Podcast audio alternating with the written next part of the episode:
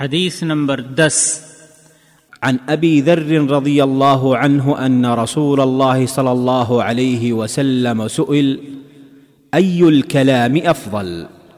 قال ما اصطفى الله لملائكته او لعباده سبحان الله وبحمده صحیح مسلم حدیث نمبر چوراسی دو ہزار سات سو اکتیس۔ سبحان اللہ سبحان اللہ و بحمدہ، اللہ کے نزدیک افضل کلام ہے۔ ابو ذر رضی اللہ تعالی عنہ کہتے ہیں کہ رسول اللہ صلی اللہ علیہ وسلم سے پوچھا گیا، کون سی بات افضل ہے؟ آپ نے فرمایا، جو اللہ تعالی نے اپنے فرشتوں اور بندوں کے لیے منتخب کی ہے سبحان اللہ و بحمد فوائد نمبر ایک سبحان اللہ و بحمدہ کے سیغا کے ساتھ اس حدیث میں تسبیح اور تحمید کی فضیلت کا ذکر ہے۔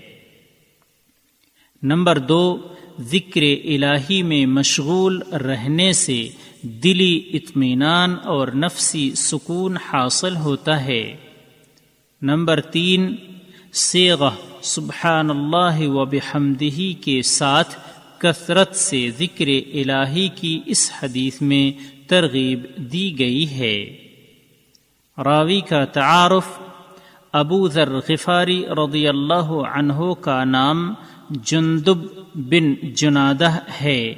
آپ صحابہ کی جماعت میں بڑے عالم اور پہلے اسلام لانے والوں میں سے تھے اور مدینہ کے مفتی تھے۔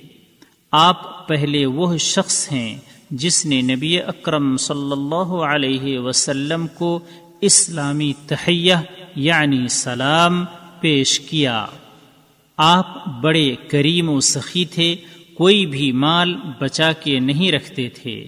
علم و زہد اور عمل کے عمدہ نمونہ تھے۔ آپ سے تقریباً دو سو اکیاسی حدیثیں مروی ہیں۔ آپ شام گئے اور مقام ربضہ میں سکونت اختیار کی۔ ربضہ مدینہ سے ریاض کے راستہ پر سو کلومیٹر کی دوری پر واقع ہے۔ وہی سن اکتیس یا بتیس ہجری میں وفات پائی۔ عبداللہ بن مسعود رضی اللہ عنہ نے آپ کی نماز جنازہ پڑھائی۔